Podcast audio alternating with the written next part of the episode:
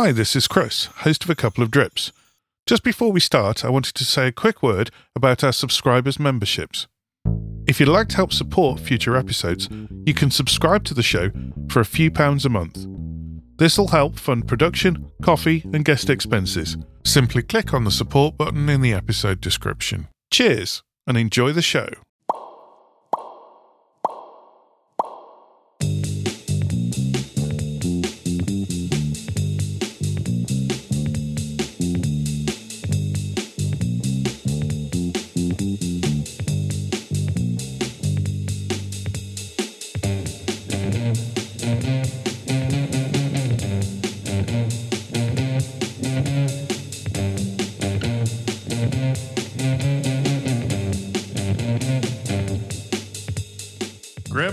Settle in, and turn it up.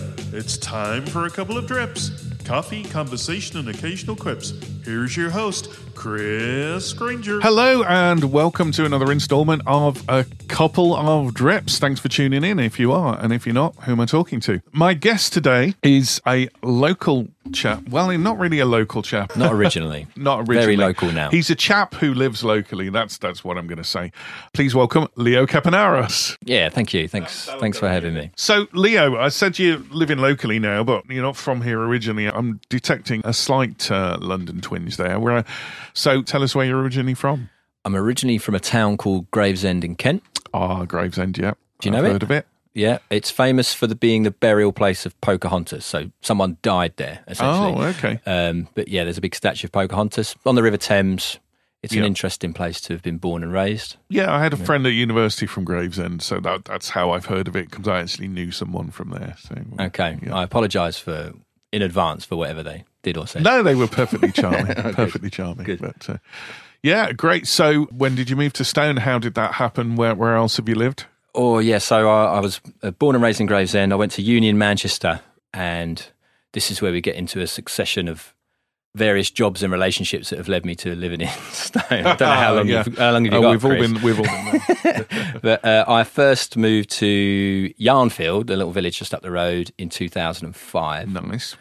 Whilst living there, the girlfriend I had at the time, a friend of hers from work, was a member of Stone Revelers. Oh, okay. And I um, went down to see one of their shows because of that kind of little link. Yeah. It was ridiculous. It was balmy and right up my street, and I ended up getting involved. Great. And even though that sort of That's the local theatre group for anyone listening. Who, yeah, who local local theatre company. They've been operating in town since 1978. Yeah, But I went to see them in 2005 and just yeah ended up getting involved. a lot And- of fun. Yeah, Yeah, yeah, an amazing place, and it's and it's the reason I oh. live here. That group of people made. oh, that's really nice. Well, That's it is. really I'm getting I'm getting soft already, but yeah, it was that group of people, and they're a weird mix of people from all different, you know, Yeah, different backgrounds and different professions, and it's a kind of random bunch of people that are thrown together for a shared kind of interest in something. brilliant. But no, I think that's a good reason for moving here. I mean, one of the reasons I moved here was back in oh, 2007 was was the fact that my band was um, playing in Granvilles a lot, and all the travelling I was doing. It was it was easier for me to live here than keep going backwards and forwards kind of thing because I was working at Stafford at the time. Mm. Well, I was here most evenings, and then I was living over towards Telford, so it was like it was a big trek. So uh, it made it much easier. We're going to talk a lot today about the thing that you're heavily involved with, which is Crown Wharf. Um, we'll come on to that in a little bit, but we'll just have a look at the coffee first. Okay. All together now. One, two, three, four. Coffee time, it's coffee time. It doesn't matter if it's your place or mine.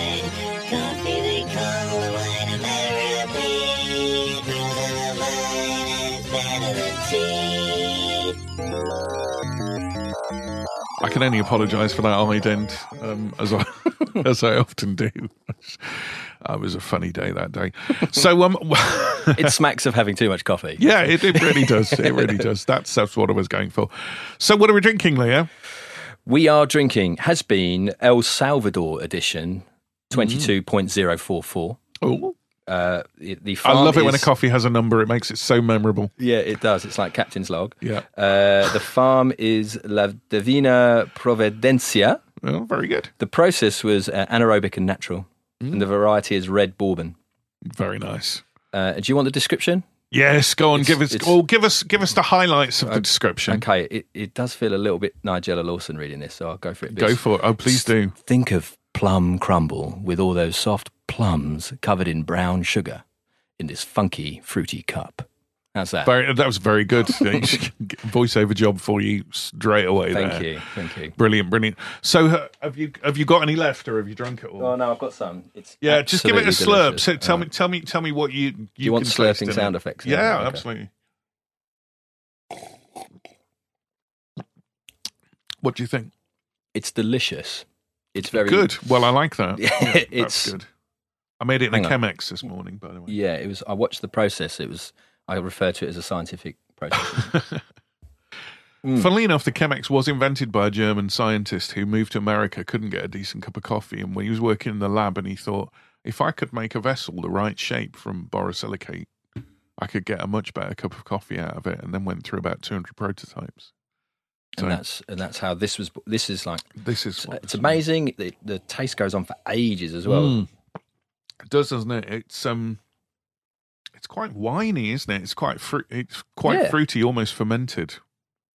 Yeah, it's got a lot of that. And The description of plum crumble is interesting.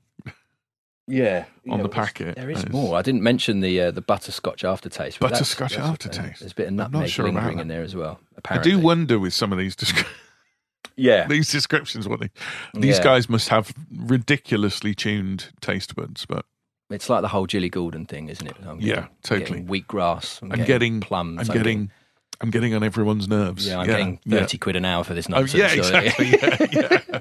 Yeah. But it's very nice. Has Bean is um, Delicious. roasters in Seighford, Stafford. Yep. Um, and I have to give them a quick shout out actually because uh, I did a charity fundraiser for Compton Hospice a couple of weeks ago, and they sent me loads of coffee for that. So thanks to them for for all the coffee. I did actually record people's tasting notes while they were doing that, so that'll be going out as a bonus thing on a later episode. So uh, keep your eyes out for that. But um, that's brilliant. So moving on from the coffee then to I mentioned Crown Wharf and the Revelers. Um, would you like to tell us a little bit about what Crown Wharf is for anyone who doesn't know, and um, a little bit of the history of the project? Of course. Yeah, I, I mean, Crown Wharf Theatre is an opportunity that has presented itself to, I guess, the whole town really, and we and I just found myself in the middle of it.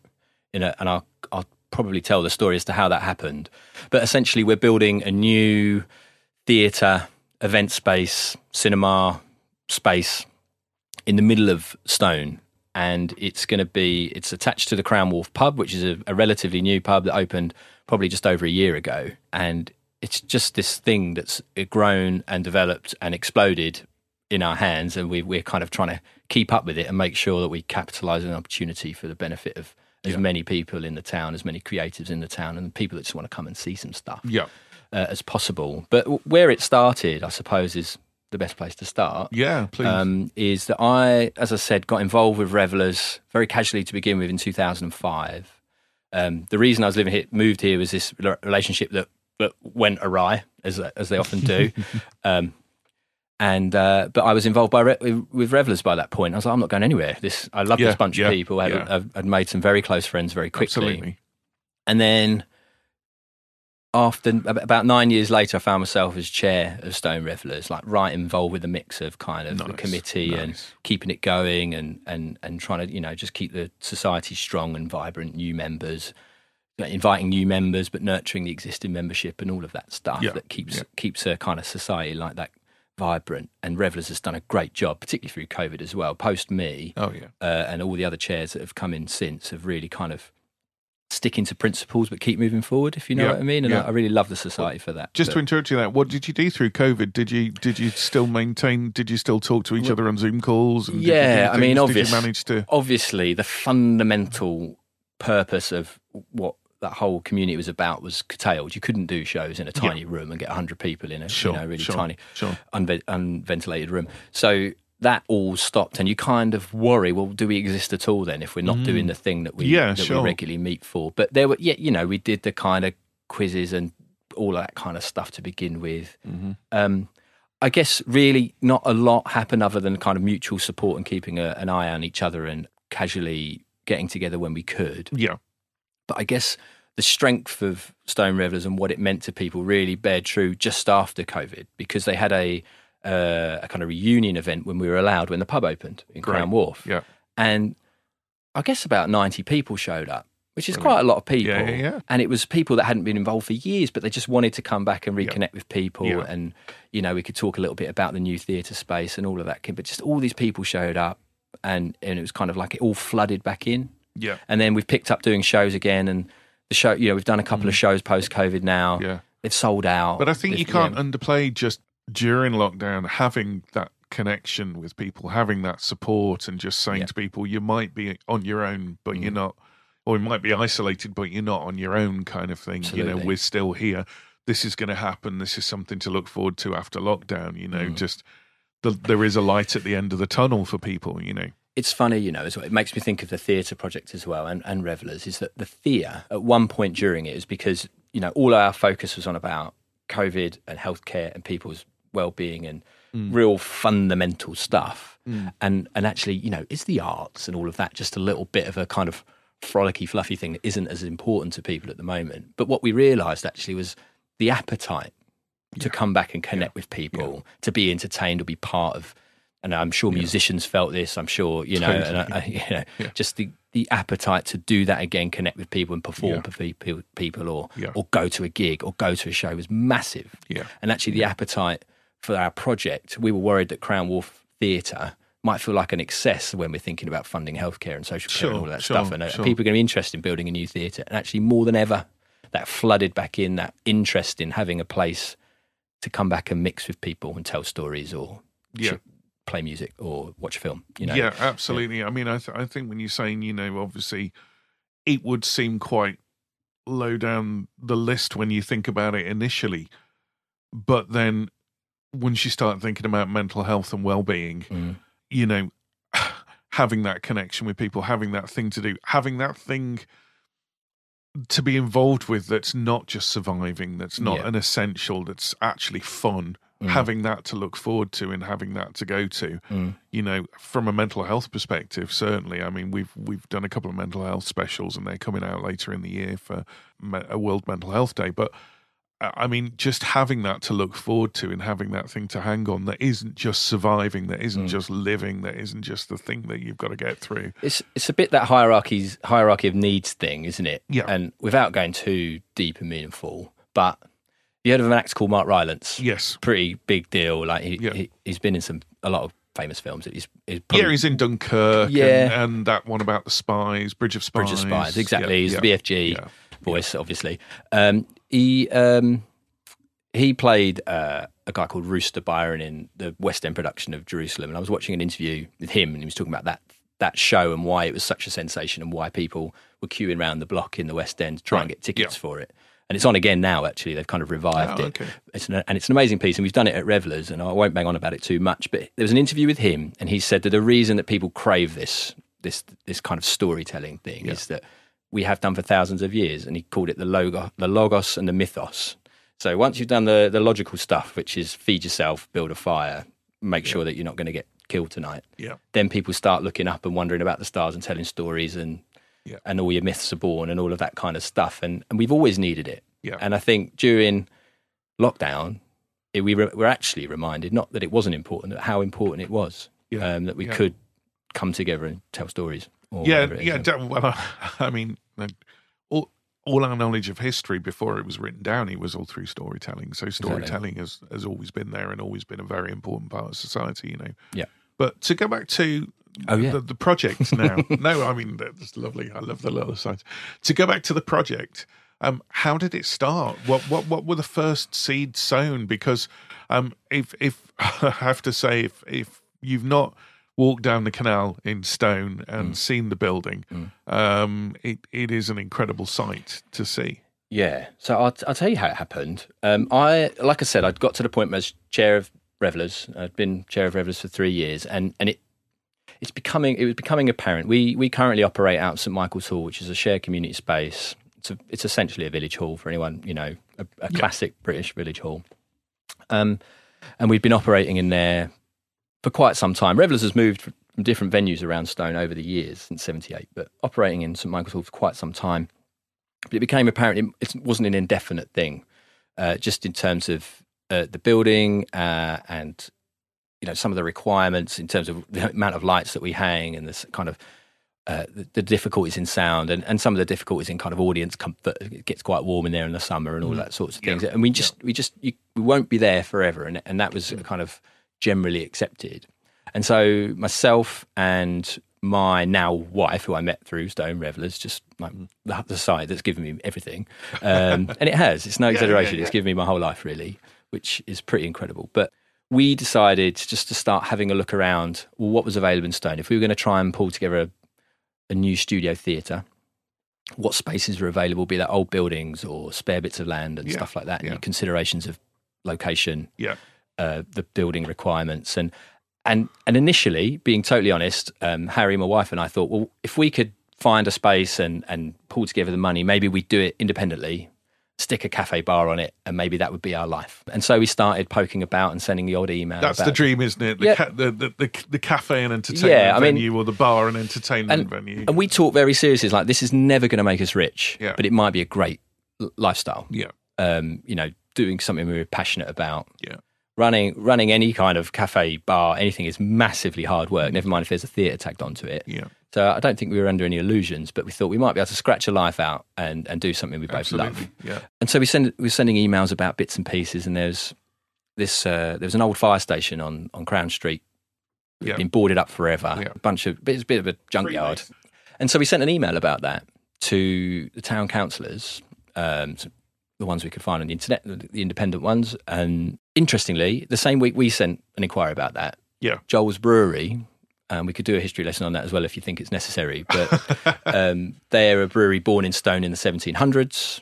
In 1970s, it got bought out by Bass and mothballed. It was a massive Oh, loss to the town. Yeah, it was a massive loss Oh, to. Stone. So the employment and the, the kind of pride in brewing history Yeah. of Stone, it just went. Because if you walk down the canal, the old um, brewery yeah, the bottling uh, plant, wall is it was, there. yeah. It's now a plastics factory, I think. Yeah, that's but, right. uh, but the, the it's still got warehousing and the, everything's um, still there. Beautiful uh, logo on there. on Yeah, there. the logos are beautiful. It's got these great uh, finials on pitched roofs, and Yeah, it's just fascinating building. architecture. And obviously, the new pub echoes all of that. And Yeah, they've- yeah. Even borrowed one of the original finials, got it cast, and put it on top of all the roofs of the new building and stuff like that.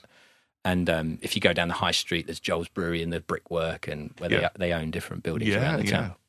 But yeah, that, that basically got mothballed in the seventies, left the town, a big big sad loss, and, and Yeah. Joule's beer was no more. Yeah. Uh, and then in the 90s, a guy that worked for Bass was leaving Bass and he said, I'd like to buy the brand.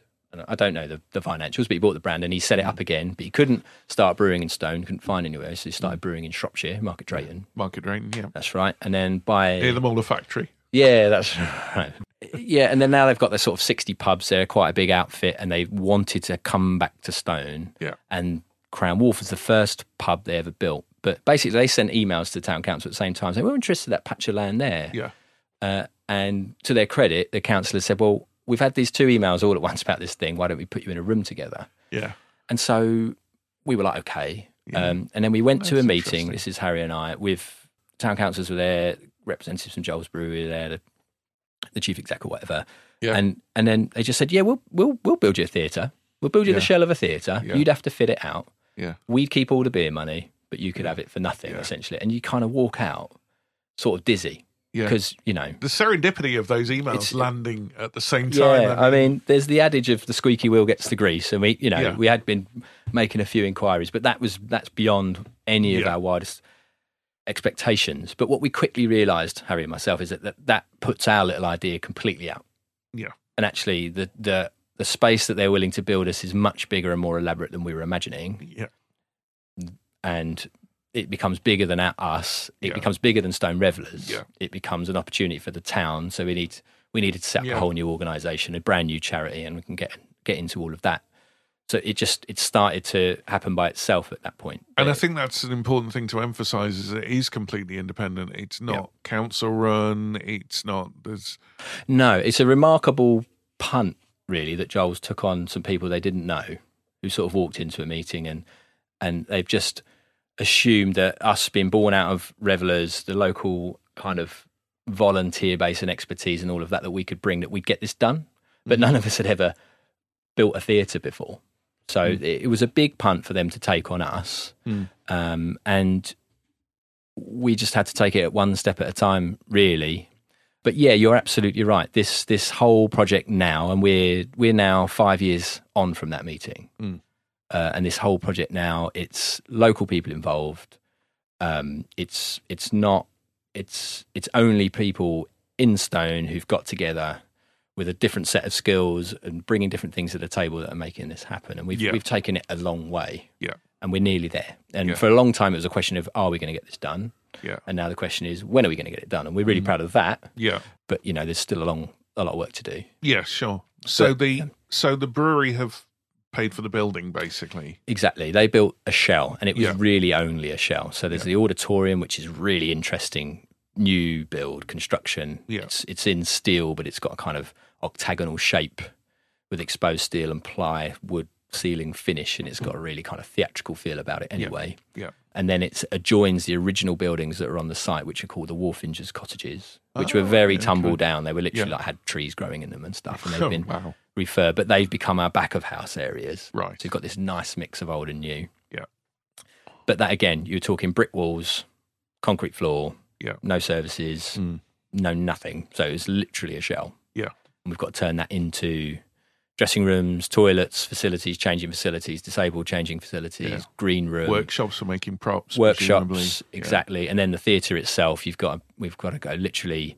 We've got to put in a floor. We've got to put in the walls. We've got to put in all the electrical infrastructure, Yeah. data infrastructure, sound infrastructure. Yeah. Um, we've got to put in um, balcony seating. We've got to put in internal walls. Mm. We've got to put in all the seating, lighting grids, lights, sound equipment, technical box, all the Yeah. uh, heating, ventilation, air conditioning. So how far would you say you are from it? Because obviously the pub is now up and running and Yeah. functioning and making money. Yeah. Um, and and the kitchens are open, and so they're doing food as well now, Mm. and uh, it's it's a big, it's a big area. massive, yeah. Um, how far is the the theatre from completion? Do you think? we had ambitions to be operational this year, and they seemed reasonable. We're a bit less optimistic on that now, just because the heating ventilation requirements are more significant than we'd anticipated. We're not construction experts, we're not project management Sure, experts, so sure. we're kind of finding stuff out as we go along. Yeah. We've saved hundreds of thousands of pounds in not paying for lots of clever designers and project managers and, and, and all of that and, and self managing the project. But Yeah. within that comes loads of mistakes and stupid errors and things that we're learning along the way. And, and that's kind of, we're just accepting that Mhm. and retro doing some stuff and all of that. But it, that was the only way we're going to get this done. Yeah. Yeah. Um, but the heating and ventilation requirement is quite significant because, particularly post COVID, if you put 200 people in a room, you have to make sure the rate of change in the air, like I won't get into the detail Yeah, of this because yeah. people will fall asleep, but you have to change the air quite regularly. yeah. So lots of people don't get COVID all at once or, Yeah. or any other nasty bug, Yeah. uh, which makes a lot of sense. But that's far more significant job than we were anticipating. Yeah. So we think that puts us to spring 23. We're going to do Yeah. it.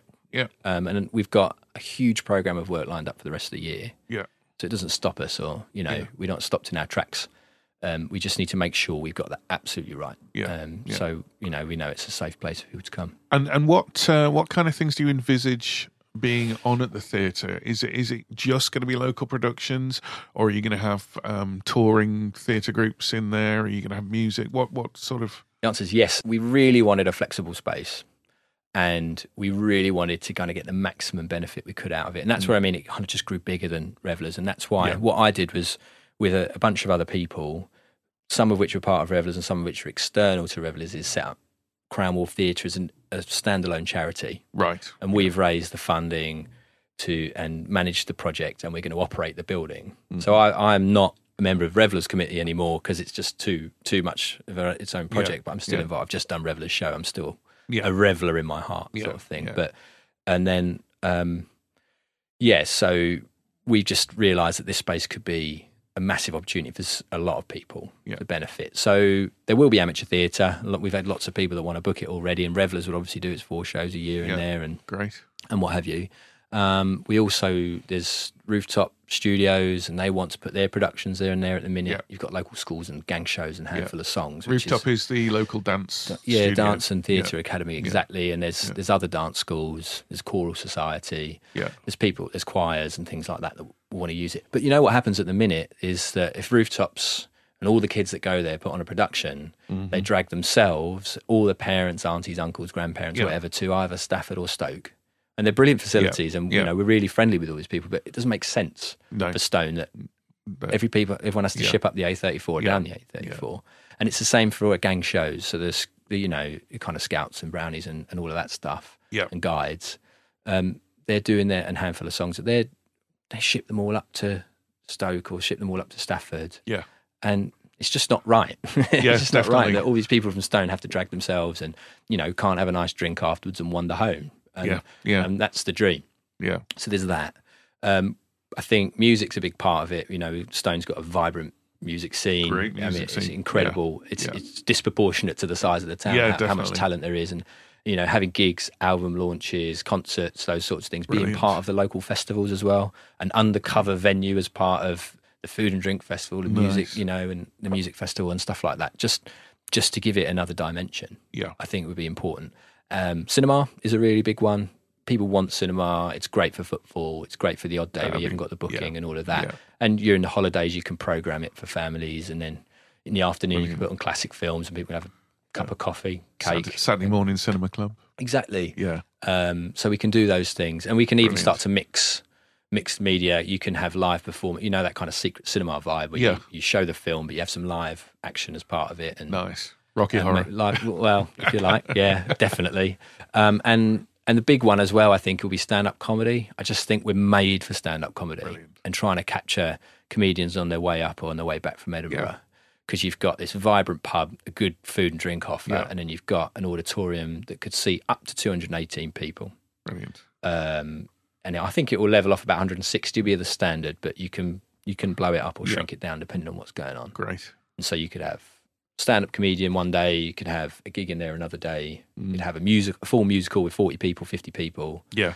Um, or you you know, you could shrink it right down, have a play with two people in it and have a nice intimate audience of 100. Great. That's, that's the idea. That's very nice. Very nice. Hmm. And will it be? Is it going to be in the round? Is it proscenium arch? Is it thrust? What? What kind of? It's it's it is those things that you just described because you can change the way you use the space. It's Oh, quite great. hard to describe that. But if you Yeah. imagine you've got an octagon, which is basically half full of people, yeah. that is adjoined to a square box that was that old Wharfinger's cottage Right. building. Gotcha. Yeah. You can move the performance space right into that square box and it becomes quite pros arch traditional. yeah. Or you can come right out into the octagon and lay out in slightly different ways. And it's a little it's not quite in the round, but it's a little Yeah. bit more immersive. Nice. So you can do different things with it. Yeah. That's Um, really good. So yeah. it's not going to be a permanent fixed stage. No. In what, no. No, and what we've basically done is we've lifted all the audience above the acting space. Yeah. So you essentially can act on the floor. Now, some people want a stage, and we'll probably have some demountable staging Yeah. that we can put in there. That won't be a necessarily what you have to do. There won't Yeah. be the fixed stage, and that's where you perform because gotcha. that was never Reveler's vibe, and Yeah. that's and that's not. You planning to run like workshops and things there as well, acting workshops and things like that. Yeah, I think that that's a massive part of when we set up the charity. It's no no easy thing getting charitable Yeah. status, and you have to really demonstrate what your purpose is from a charitable aspect. And ours is about advancement the education of the arts for the area. Yeah. And some of that can just be going to come come and see a show, but some Yeah. of that would be about learning from professionals, workshops, and we you know we're really proud of. Well, when I say we, I'm now talking about Stone Revelers. Mm. Over the years, um, we've had a number of kind of people get involved with us from a technical side, so it's lighting, sound engineering, that sort of stuff. Great. Go on to work professionally, Yeah. and we've got someone in BBC Studios doing their lighting. We've got someone who's now rigs up all the kind of power and lighting for uh, remote film sets like Hollywood film sets and stuff Nice. like that. He's currently doing loads of power and lighting and stuff for Glastonbury.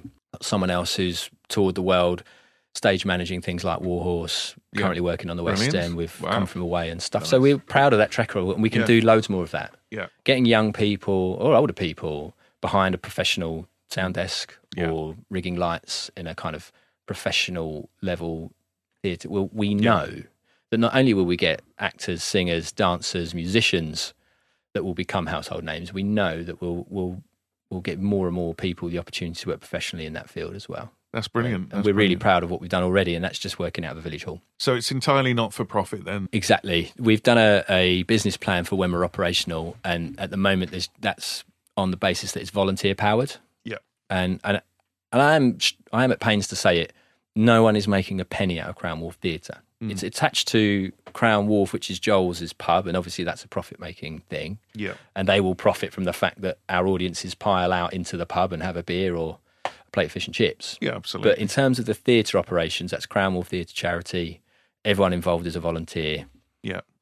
You know, there's not a penny in it for any of us, but there's a huge amount of satisfaction, Absolutely. um, and uh, it's a bit of a privilege to be involved with it, as difficult I as it is. And there have been many times where I wish I had nothing to do with it because it's just so time consuming yeah, and so yeah. problematic and so complicated and Yeah. totally out of my depth. And, you know, don't know the answer to that question someone's asked me. But at the same time, you know, overall, it's I would imagine this- that feeling goes away fairly quickly.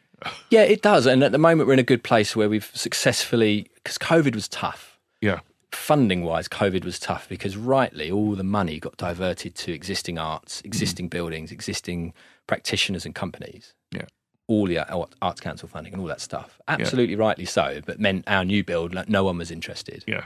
And trying to raise money for it was really like pushing, I don't know, what's the expression? Something heavy up a hill. Yeah. But um, since the back of COVID, that, that kind of rush of enthusiasm has come back. We've had some successful funding, grants awarded, and, and people have donated money very generously in Stone as well, and named seats and become founding partners. We've Yeah. had lots of local companies. We've had a local company donate all our domestic lighting and all the design Brilliant. for that. Oh, We've had a local great. company fit our, and install our washrooms and bathrooms and stuff for nothing. Sourced Wow. all materials Oh, cheaply that's for us. What else have we had? We've had, we've had lo- loads of help from local companies. A kitchen was donated for nothing. All Wow. that stuff. So all that's flooded back in, and now it's a real pleasure because we're getting work done and we've got funding to just get the contractors in. And Yeah. I mean, it's a bit of a drag. We have to get three coats of everything. We have to make sure because we're Sure. a charity that everything's done by the letter yeah. Yeah. And properly. There's there's scrutiny on charities, and rightly so. Oh, yeah. Um, and that's a lot of work getting three quotes for everything and, and you Yeah. know, all of that stuff. But it's great at the moment. And you Yeah. can see visible progress. And, Yeah. you know, maybe we can share some pictures somehow or whatever. But um, Yeah. it's exciting at the moment. And Yeah, we can do And that. it is a privilege to be involved. And I can't lie and say um, that, you know, it's nice to think you would have been involved in something that's going to outlive you. Yeah. That's a nice thing. Uh, in the back of your mind, and when I think I'll allow myself a little moment when there's an applause at the end of the first thing that happens, Like, Yeah. I think that would be great. But um, Sit back, relax, and enjoy but- it for a bit. but yeah. it's local people. It's a charitable charitable basis. There, there, there may be in the future that the operation can employ someone Yeah. as a kind of theatre manager or something like Yeah, that. sure. Uh, that might happen in the future, but I guess as trustees, we just have to employ that person and and Yeah. kind of all of that stuff. But to begin with, it's Yeah. all going to be volunteer powered. Yeah. and hopefully that's the way it stays. Yeah. So, how can people get involved, both from a donating point of view and Mm. and as volunteers?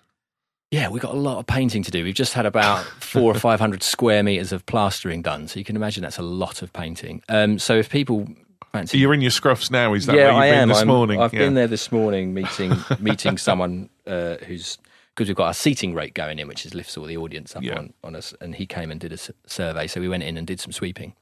Um, the things you get involved with, but um, yeah, how how do people get involved? There's lots of different ways. I mean, if you're an individual, you can volunteer with us, and I would just recommend going to our website. Hopefully, there'll be a link attached to There will. all the stuff. That's great. Just Google Crown Wharf Theatre. Can't miss us. Uh, and there's a way of getting involved. You can add yourself to our kind of volunteering list and stuff like that. And you can Great. kind of indicate what you want to do. You might want to Yeah. be help with front of house ushering when we opened. Yeah. You might want to help on the technical side. You might want to help us do some painting. Yeah. Um, equally, if you want, if you're an individual or a family and you're interested in um, helping us financially, we have a um, sponsor a seat thing. It's, it's 500 quid, but you get a family name on a plaque, or you can donate Nice. it to a loved one, or you know, lots of different options. If you want to give us a fiver, we'll, you know, we've got to go. We've got a Yeah. kind of a page for that, which will all be in the links. And then, if you're a company or you're an organisation, if you've got offers in kind that you think might help us, be that on the technical side or labour or uh, uh, you know anything like that, that would be most welcome. Yeah. Um, and then, and then we also have a founding partners scheme, mainly for businesses. Yeah. We donate a sum of money, and you can go on a founders board and and those sorts of things. And we've got you know a number of those in place already. So there's different there's different ways and different levels depending on what you, what you want to do. Yeah. Um, but it's all it's all on our website. Yeah. What are some of the major expenses you've got now um, fitting out the theatre? What's Well- what's what's the thing that you're dreading that's going to? Uh, Well, we've got the the big ex- we've got some big expenditure. We've just you know we've we've just paid the bill for all that plasterboarding, and that was Yeah. a stinger. But we had the money for it. We've got the money for our seating rake. That's a big investment. yeah. We've got all our handrails and balustrades for the balcony. That's a big investment. Nice. The floor going down is massive. Mm. Um, that's a huge spring. We've, we've we've not scrimped on it. It's going to be a sprung floor, so it's perfect for dance. Yeah. Um, and you just 250 square meter floor, Wow. all timber and sprung and all of that. That's and the killer with that was that we got the quote a year ago, and with Yeah. everything that's gone on, the price of timber's almost sort of doubled. And so our quote, Great. uh, yeah, you can imagine the amount of wood that is involved. So that, but that's all funded. That's going down in August and September. It will really look like a theatre by the time you've got a floor and your seating Yeah. in. Oh, yeah. Um, the big, big outstanding issue, which I've mentioned already, is the heating ventilation, and we've got our kind of broad design for that, but it's not fully funded. Mm. And if there's anyone out there who's either works in that industry Mhm. or is interested in helping us fund that, then we'd love to hear from you.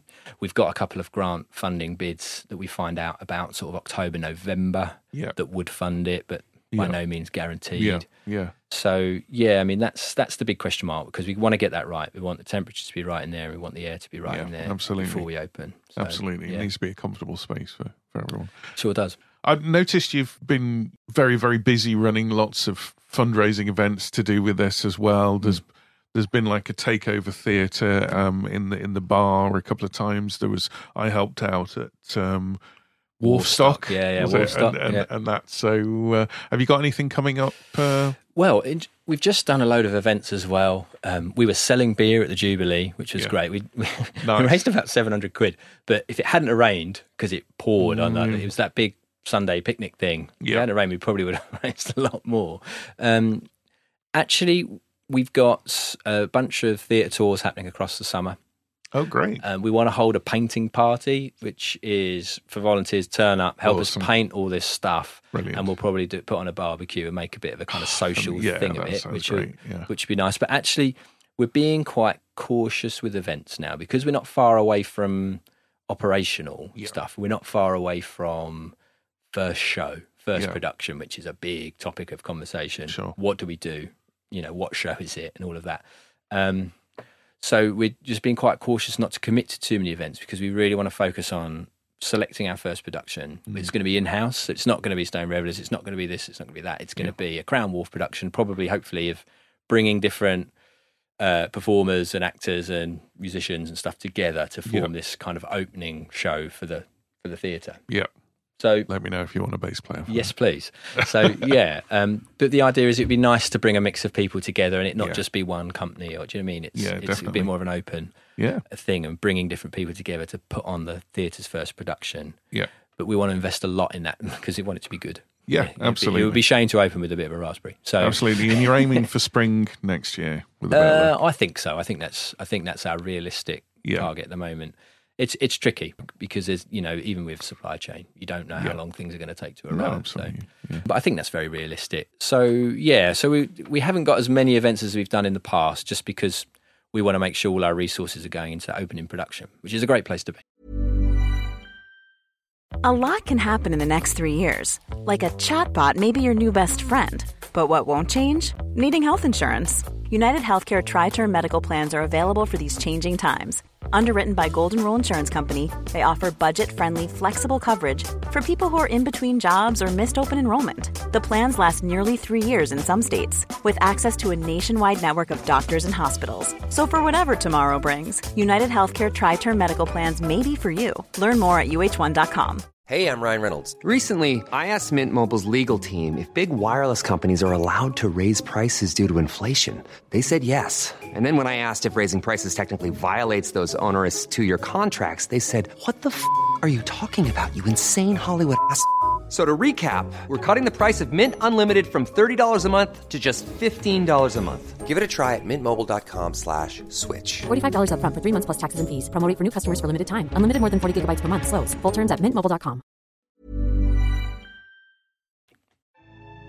There are literally billions and billions of podcasts out there. So the chances of finding intelligent life amongst them are so infinitesimally small. as to not even be worth looking? Could you then have stumbled onto the one podcast where intelligent life could exist? No. No, you haven't. I just want to, while we're here, throw a mention to Whispersmith Guitars. Chris Baxter, who was on a couple of episodes ago, has decided to start sponsoring us. So that's very kind of him. Thanks a lot for that. Chris is our only regular sponsor at the moment. So if anyone else wants to sponsor, please let us know. So you did start talking, Leo, about where you lived, but you didn't mention you lived in Toronto at some point. Do you want to expand on that a little bit for me? Ah, I'm intrigued. Yeah, it, it it was one of them because you've asked me the question, and I guess it was why did you go to Toronto? And the answer is, well, we just did. Yeah. So we were in a place. Uh, this is again, my wife and I were before we were married, uh, and we were both working locally, living in Stone, and we just sort of decided we could, so we did, Yeah. and we went out there. Unfortunately, I was too old for a working visa. So Oh. I went. I just had a full sabbatical off work, which was nice, and had eight months. Wrote a play, haven't put it on yet, but I will. Nice. And then, but Harri, my, my other half, is in television production, and there's a lot of that in Toronto. Yeah. Um, she she was working and doing all sorts of weird and wonderful and interesting jobs while we were out there. But yeah, basically anything that you think is uh, Yeah. f- set in New York is probably filmed in Toronto. Yeah, so, absolutely. Um, so there's a lot of stuff going on there. So, for anyone who knows Toronto or anyone who's listening in Toronto, because believe it or not, we do have a few Canadian listeners. oh, cool. Whereabouts in Toronto? Uh, we based? lived right near Trinity Bellwoods Park, which is like proper hipster part of town. Nice. Um, it's an amazing, beautiful park. There's always loads of stuff going on there, uh, and there's like some lots of nice places to eat and drink. I was, you know, I've, we we sort of just put our finger on a map. We were like, where are we going to live? And Yeah. We went on Airbnb and looked at long term places, and we found Yeah. this funny little basement apartment full of plants um, called the Zen Garden. That's what it was called Very nice. and we based ourselves there. And um, I worked at the, um, I didn't work, but I volunteered at a local kind of food market. And Nice. um, the best I came back was like the odd loaf of bread and stuff that they donated at the end of the day, good. which is Yeah, nice. But it, a bonus. Yeah. yeah, and we we travelled all around Canada. Uh, we went over to the west coast of Vancouver, and, and we did the Icefield Parkway Drive, which was Very just nice. Yeah. uh, incredible. That life, Yeah. life, life changing stuff. Um, and then came back and then did, did some grown up stuff like marriage and kids and things like that. So So, what is it you do now, if you don't mind talking about yourself? I don't mind too much. No, I- yeah, I'm I'm a I'm a health and wellbeing manager. Yeah. Uh, I currently work for a company called Mace, who um, a large construction company. Mm-hmm. I haven't managed to leverage any of that expertise into the theatre projects. I'm a bit too new Well, yet. It would have yeah. been nice to sort of take advantage because it's just the sort of thing they could do. But Yeah. uh, maybe I'll try and pull some strings at some point when I've got Yeah. my feet under the table. But uh, yeah, and that's really looking at health, safety, and well-being of people that work for Mace, which is a lot of people across across the globe, really Yeah. yeah, my background, I've, I've been in uh, workplace health and well-being, and, and I've originally worked in public health for, in Staffordshire and Stoke on Trent before that. Okay. So, how did you get into that? What's your What's your Oh, background? What? It's interesting. You know that bit where I was living in Yarnfield? yes. Um, well, at about the same time as that, I was I- when I moved here. It was just like get any job post uni. Yeah, I ended up I ended up working in a bank, which wasn't the best eighteen months of my life. No, but but no. then I got a job with Staffordshire Fire and Rescue. Now bear with me Yeah. uh, in kind of road and fire safety. Ah, okay. and I did a lot of kind of stuff in schools I went into people's homes and stuff in businesses about reducing the risk of fire and road accidents and and that Always then, the performer. yeah, well yeah quite a lot of that actually Yeah. yeah. quite a lot of that um we did yeah and then that got me a job well with New Zealand Fire Service I went over there for a while because I got family there Wow. so I worked with New Zealand Fire Service doing fire safety and working with all, all sorts of weird and wonderful communities in Auckland Brilliant. and then I got a job with the NHS when I came back um, in Newcastle, under Lyme, um, all around kind of public health engagement and, and public health campaigns and health check promotion and all that stuff. Mm-hmm. And then that got me a job in public health for Staffordshire County Council, Yeah. where I specialised in workplace health. Nice. And I did workplace health for about six, seven years there. Yeah. Then, then I, let's not get political, but things got a bit grim in local authority in terms of, um, Mm. Yes. yeah, that's I used to work for Stoke City Council, so Okay, so so you might have experienced the same Yeah, thing that I did is how, yeah, things went downhill in terms of Rapidly. what local authorities could do and, and what we ended up having to do, which was Yeah. rather than deliver stuff, was cut stuff, and I couldn't Yeah. deal with that. So I, I was fortunate. I made a I made a switch into kind of corporate world, doing Yeah. workplace health and well-being Yeah. for an organisation rather than lots and lots of people. Yeah, yeah. definitely, definitely. Yeah. No, I used to work for the youth service, and that got cut. Yeah, that's not there anymore. Yeah, Yeah. who needs that? I eh? used to work for adult learning for Stoke. That got cut. Who needs Yeah, that? Yeah. Who exactly. needs drug and alcohol Yeah, who needs Yeah, who yeah, needs to educate out of work people? you know, God. I could do another hour on Oh, this. yeah, absolutely. Climb to fame, climb to fame. It's your chance to drop a name. Trying to outdo each other's kind of lame. One-upmanship is the only aim. Claim to fame, claim to fame, claim to fame, claim to fame. Yeah, it's it's that time, unfortunately, Leo, where I have to ask you if you have a claim to fame. Um, oh, you've been involved in theatre. I mean, Yeah. you, you've got to have. Surely, there's got to be something in there. I guess so. I, I, I'm going to go for an obscure one, which is as a, well, let's think, maybe when I was about 12, 13, my dad had this thing in the house we grew up in, and it's it was called his Sunday Club. And It was basically before the pubs opened. Oh, okay. Um, he had like a weird bunch of kind of pirate mates that came over every Nice. Sunday morning, and he would be cooking Sunday lunch or preparing Sunday lunch, whilst they were all drinking cider or wine. Um, and you know they all had nicknames like Frank the Dolphin and One One Thumb Trev and Shaky Owl, and and then there was um, no one knows how wha- how one thumb Trev lost it lost his. his Ah, believe it or not, he fell under a train. And he Oh, lost, oh, well, yeah. But uh, yeah, I'd say that was lucky, really. Yeah. believe I or mean. That's good because Frank was a dolphin, which was which was a much bigger disability in London. Yeah, yeah, it was tricky. Yeah. Um, but one of the one of the the gang that came around was a guy called Ian Cowan, who's an artist, a huge beard, uh, like literally massive. Before it pre hipster, pre hipster, before beards Nice. were cool. Nice. And uh, yeah, he is the only human face to appear in the Beatles' Yellow Submarine video. It floats No up. way. It floats up in a bubble, and there's like a lot of internet-based conjecture about who is this a human face in Yellow Submarine, and he's an animator and he worked on it. Um, Fabulous. And yeah, I used to sit there play dominoes with him. Um, Brilliant. And he used to let me win like two p's off him. Um, I think he let me anyway. Fanta- But that is a really good one. it is pretty cool. say, And he yeah. once drew like a birthday card for my dad. Yeah. And it was all very kind of surreal, absurd stuff. And it's it's a picture of himself blowing an elephant's trunk, and Yeah. then "Happy Birthday, Kimon," which is my dad's name, coming out the elephant's bum. So it's this kind of fun stuff, and we've still got that somewhere. But That's- yeah, that's amazing. I'd say it's a claim to fame. Yeah. So, what was your dad's name? My dad's name is Kimon. Kimon. Yeah. Interesting. Yeah. And your surname that I still can't pronounce. Yeah. So, is that Greek? It is Greek, uh, exactly right. Um, and you remember I said I wrote a play while I was in Canada. Yes. Well, I wrote a play about how how this all happened. So my granddad, my dad's dad, Yeah. uh, was um, already in the UK, um, and what happened was the BBC set up the BBC World Service during the Second World War. Fantastic. Yeah. And they turned all the direct, director generals and all the top people's offices into little studios. yeah. And I've read a whole kind of book about it, but they had like the Greek section. And then they Ah. had the Swedish section, and then they had Fantastic. the Arabic section, or then they had, and then they had the German section, and all this Yeah. stuff. And we broadcast in all these different languages, and they just threw people into it. You know, so you're a lawyer and you can speak Greek, so you're going to broadcast and you're going to be. Do you know what I mean? They Yeah, weren't yeah, broadcasters; they had to learn how to do all of Yeah. this Yeah. and change, and had all these sort of temporary studios set up. And so my granddad ended up being in London permanently to do this World Service stuff and broadcasting to Greece during the Second World War. Yeah. Uh, he met a Scottish lady. Uh, they got married, lived in London. My dad was born here. Brilliant. Um, and then they ended up moving up to Edinburgh, um, Yeah.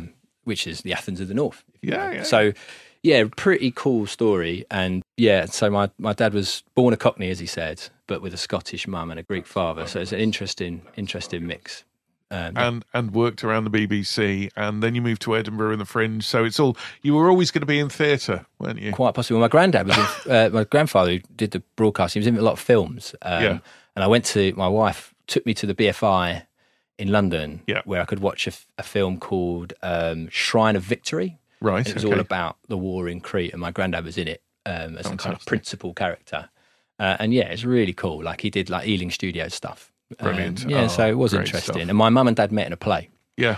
So, Yeah, it's Yeah. always been in the blood. That's for sure. You see, so that's like a secondary claim to fame. There, you've got. You've yeah, got yeah, two in okay. there, yeah, I'll take so- that. Yeah, I'll take that. Yeah, brilliant. Yeah, the BFI is amazing. Have you been up to Bradford to the National Film Theatre as well No. and seen the BFI archive up there? No, I haven't. They've got the whole lot on big. It used to be used to be videotapes, Mm. uh, but it's all on servers now, and you can watch oh anything you want. I watched the very first pilot for Doctor Who. I don't know why. It's just Why wouldn't you? what I found while I was up. Yeah, why while, wouldn't you? while I was up there, but uh, What happened? um, well, as a Time Lord. Oh yeah. It was quite dark, actually. I was, it- I was quite surprised at how William Hartnell and that, and, and, and how it was a lot more sinister oh really? than it is now. He was quite a mysterious character, you know, Oh, right. quite dark, and uh, yeah, and they, uh, I mean, the aliens were quite bad, Good. but the the, premise and the story in there, I was quite quite surprised how how good it was, really. I actually didn't know that was there in Bradford. I had no idea. I didn't. Oh yeah, it. um, it's now called the National Science and Media Museum, but it used to be called National Film, TV, and Radio Museum, uh, or something like that. And it's a massive. It's opposite the Alhambra Theatre in Bradford, and it's a big six-story high building with a huge IMAX theatre. It's got an IMAX theatre. It's got the Cubby Broccoli Theatre, and I think a Francis Ford Coppola. So there's three cinemas in there, but one is four stories high, obviously. worth a visit. It's Then. um, it is, and on the top floor is the archive of all the all the old films and stuff. So uh, yeah, you might be able to find some other examples Oh, of who uh, knows? Yeah. bits and pieces in there. Pants or boxes? Uh, boxers. Boxes. Yeah, boxers. Justification? Uh, it's surely it's just a, a comfort thing, right? I can't think of any Yeah. other reason why Yeah. you choose pants or boxers. Yeah. You see, when I had Jamie on, this Mhm. is this is uh, an interesting point. I was very much boxers, and he was very much well. Depends. Uh, what? Yeah, I And think it's it's. like, I if think I'm it- going on a long walk, all right, I okay, see what you're yeah. Yeah, I think chafing becomes more of a thing Yeah. as time goes on. and support as you get older as well. Yeah, I I mean, think you're very young. How old are you? Not well. I'm 40 in February. Are you really? Yeah. You're wearing well. Thank you very much. Yeah, I'm just trying to figure out Yeah. for the first time ever. Really, I want a party. I've never really fancied a party for my own birthday, Yeah, but uh, do I it. think this time I've. what I- What are you thinking? Do you know what? I remember my mum's 40th. Yeah. And she had it at the house, and I was supposed to be in bed. But um, I crept down, and what she did, she had all her friends over, and there was like this optional do a do a thing. Did Yeah. someone play a song? Uh, you had someone who'd written like a kind of Bob Dylan Rhapsody type thing in the 60s, and it was all like right on man sort of stuff. But he sort of did that. And there's a Scottish friend of theirs who did like a, I think it's like a dagger dance or something, like a sword dance. It's like this This Scottish, amazing. Scottish thing. Yeah, just people doing Yeah. a bit.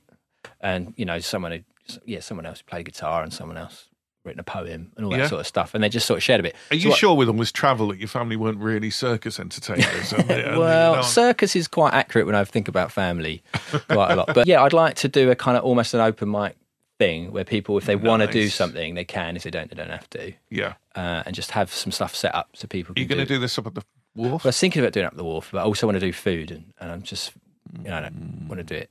So you know, That sounds great. That sounds yeah, really I think so. I think it might work up there. Well, yeah, I think I've got a few. As you can imagine, I've got a few few friends Yeah. who don't mind standing up and showing off a bit. So yeah, absolutely. I think it would be fun. It'd Yeah, be nice, I think, I I've, think. think I've interviewed half of them. Yeah, prob- probably. Yeah, probably. Um, but yeah, so that would be nice. I'm sure I'd like it if someone like, did a sketch or something. I think it'd be cool. Yeah, So, definitely. Yeah. So Or, or it'll be really some- awkward and awful. But either way, people remember it. So we'll see. Yeah, that's it. Or no one stands and up. when is your birthday? When is it? It's February, early February. February. So it's a bit of time for people to Yeah. think about it. So it might, if you're lucky, theatre might just be ready. Oh, to, Oh. maybe. Oh, yeah, maybe. maybe. But I don't. Again, it's like that. I couldn't just have my pa- party in a theatre because, do you know what I mean? It's not mine. You Yeah. it's not mine. Yeah. It's just mine to Yeah. use and abuse as much as I like to. So I'd probably have to hire it if I wanted to use it. So, Yeah, yeah. Yeah. Well, listen, it's been a pleasure talking to you, Leo. I will put all of the links to Crown Wharf in the episode description and that. If anyone wants to get involved in volunteering, please do get in touch through the links. And is there anything else you wanted to say? Anything No, only to encourage add? people. I mean, I, I, like I've sort of said all the way through, being involved with getting involved with Stone Revelers as a theatre company built my whole life around that really. And yeah, you Mm. do shows together, and that's all good. But like, it's that ability to then, if you need someone to help you move a washing machine on a Saturday morning, you've Yeah. got someone to call and help you do that, Yeah. and help life rub along a little bit easier than Yeah. otherwise. If and I think if you want to come and get involved, I think Crown Wharf will be its whole this whole community you can get involved with and make friends, be part Brilliant. of something that's you know for everyone's benefit. And you know if you need help moving a washing machine, I'm sure there'll be someone to call. You know, and that's Yeah, that's, absolutely. that's the whole idea of it. And then what you'll have is people meeting people and getting involved with cross pollination or some Yeah. less less sort of slightly Yeah. um, highbrow highbrow term, but people just mixing up. You know what they do and Yeah, making new contacts and all that stuff, and who knows? You know, who I think where other will lead. projects will definitely come off the back of it. You know, I Yeah. I think it's just it's getting the theatre finished and getting the theatre up and running isn't an end. I think it's a start. To, Yeah, well, that's slightly terrifying because, as I've hopefully described, it's a it's been a massive journey just to get to the point where it's open, and then you got to run it, and that's like, Yeah. oh, that's going to just be forever. Yeah. and we got to make it work. It's got to pay its own way, and Yeah. then um, and then all yeah, new projects will be born out of it, and, and Yeah. all of that stuff. But it's kind of that ethos of. And, and you know you got to sell tickets and you know Yeah. we've we recently had a comedy night and that sold out Reveler's recent production sold out so we, we're confident there's market um, Yeah. and then you know we've got to hope that if you build it, they will come, sort of thing. Little Let's bit hope so, Field yeah. of dreams type stuff. No, I think it's a great project. I wish you best of luck and thanks for joining me today. And hope to have you on again sometime. Maybe you could come back and talk to us uh, when it's up and running and uh, Maybe we could do like a, a live kind of oh, tie in. uh, that yeah, would be yeah, nice. and do something down there. Yeah, do do a live tie-in. I'll certainly come down and uh, grab some sound bites and stuff and get. Uh, very welcome, as will everyone. thanks a lot for today, Leo. It's been great. Thanks very much. Thank you.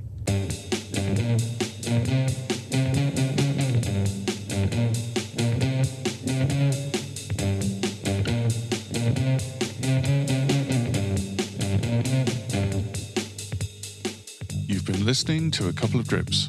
The show was conceived and presented by Chris Granger and is a Cup the Mic production.